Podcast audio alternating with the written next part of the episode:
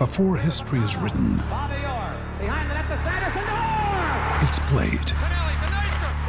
Before it's frozen in time, it's fought one shift at a time. Before it's etched in silver, it's carved in ice. What happens next will last forever. The Stanley Cup Final on ABC and ESPN Plus begins Saturday. 車椅子ラグビー日本代表の池崎選手はパラスポーツの魅力を発信する池崎大輔パラスポーツのあ今週は東京2020パラリンピックカヌー女子日本代表の瀬立モニカ選手がゲストです。佐々木舞音アナウンサーが話を伺いました。どうぞ。今回のゲストをご紹介します東京2020パラリンピックカヌー女子日本代表の瀬立モニカ選手です。よろしくお願いします。よろしくお願いします。お願いします。お願いします。瀬立選手のプロフィールを簡単にご紹介します。1997年11月17日生まれ東京都出身現在25歳です。幼少期からスポーツ大好き。中学ではカヌー部に所属しながらバスケットボール部にも所属するスポーツ万能少女でした。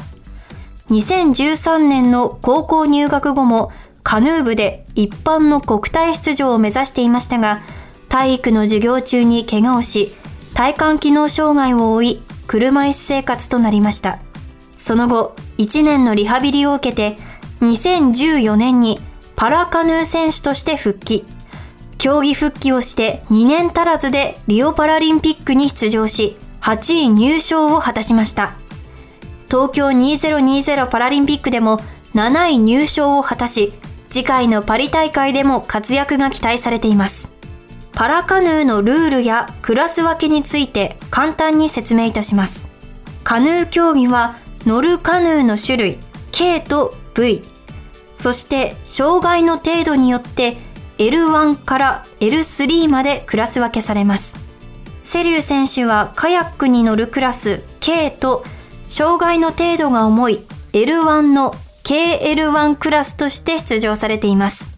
競技はスプリントで競われます。水上に設定されたまっすぐなレーンで複数のカヌーが一斉にスタートし200メートル先のゴールでのスプリントタイムを競います。水しぶきを上げながらパドルを漕ぐ選手たちの力強さゴール前のデッドヒートなど迫力満点の競技ですパラカヌーの見どころって何ですか？一言で言うと、水上の F1 っていう風にカヌーは呼ばれていて。純粋に速さだったりとか、ルールが誰が見てもわかるような、すごくシンプルで見やすい競技っていうのが見どころかなと思います。カヌーの種類って2種類あるんですか？そうです。カヌーは種目が2種目あって、両方にブレード、漕ぐ場所があるカヤックっていう種目と、片方で進んでいくバーっていう種目の2種類があります。一本で漕ぐん？はい。一本でこうやったらぐるぐるぐるぐる回っちゃうでしょ？片もずっとじゃないですよねでも片方だけでまっすぐ進んでいくテクニックがあって、えー、すごいパドルの漕ぐ向き、まっすぐ引いてくるんですけど、最後ちょっと J にしてみたりとか。J まあ、はい。最初はまっすぐだけど次は外側に行く。そうです。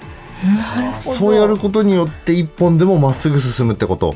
そうです。ええ意外と進めちゃうもんなんですよ。へえくるくる回っちゃいそうですよね普通に考えると用意ドンっつってゴールっつってもそのままねぐるぐるぐるいや本当ぐるそうですよね。はい回っちゃう感じだけどそういうテクニックがあるんでへえ。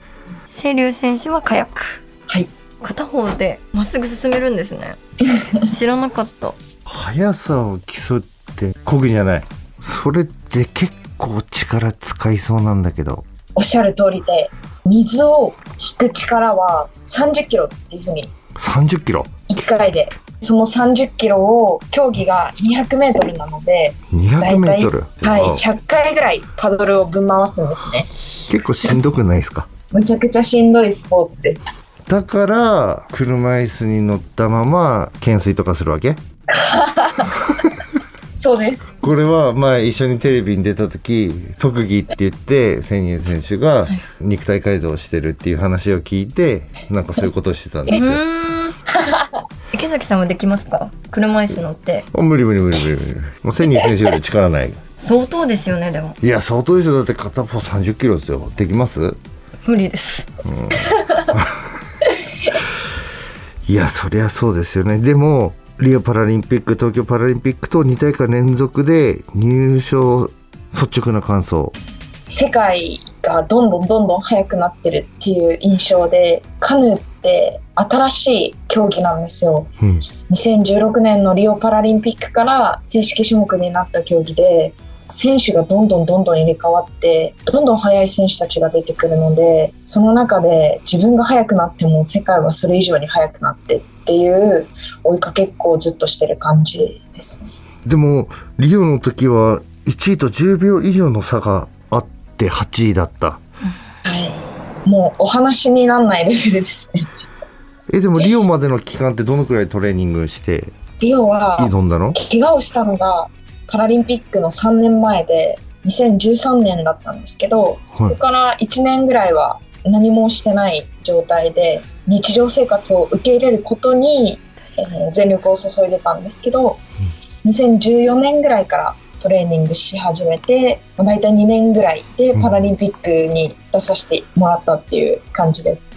それで悔しくて肉体改造を始めたってことですか？リオの時はもうお話にならないレベルだったのではい。恥ずかしかったんですよね試合終わって。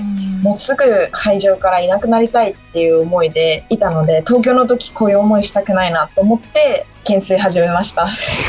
懸垂だって懸垂始めて三頭筋だいぶ大きくなったん。そうですね。腕周りうん。34センチぐらい。え具体的にどのぐらい大きくなったの？リオの時が29センチとか、はい。5センチったら結構なもんだよ。結構ですよね。5センチは結構だよ。すごいよどういうトレーニングしたの？別に車椅子の懸垂ずっとやってたわけじゃないですよね。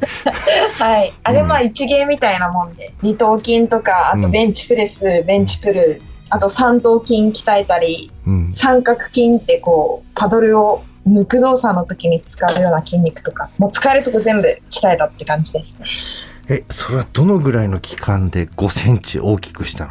大体2年ぐらい5 センチは結構すごい。頑張りましたねえ頑張んないとね、5センチなんてなかなかそこまで大きくなんないよね。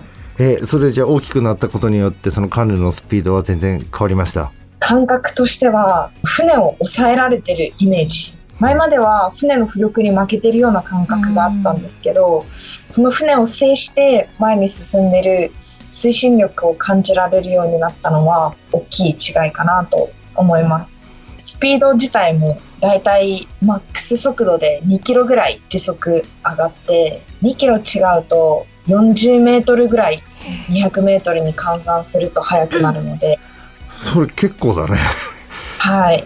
リオから東京で千人選手はどのくらいタイム縮めたの？その肉体改造とかいろいろして。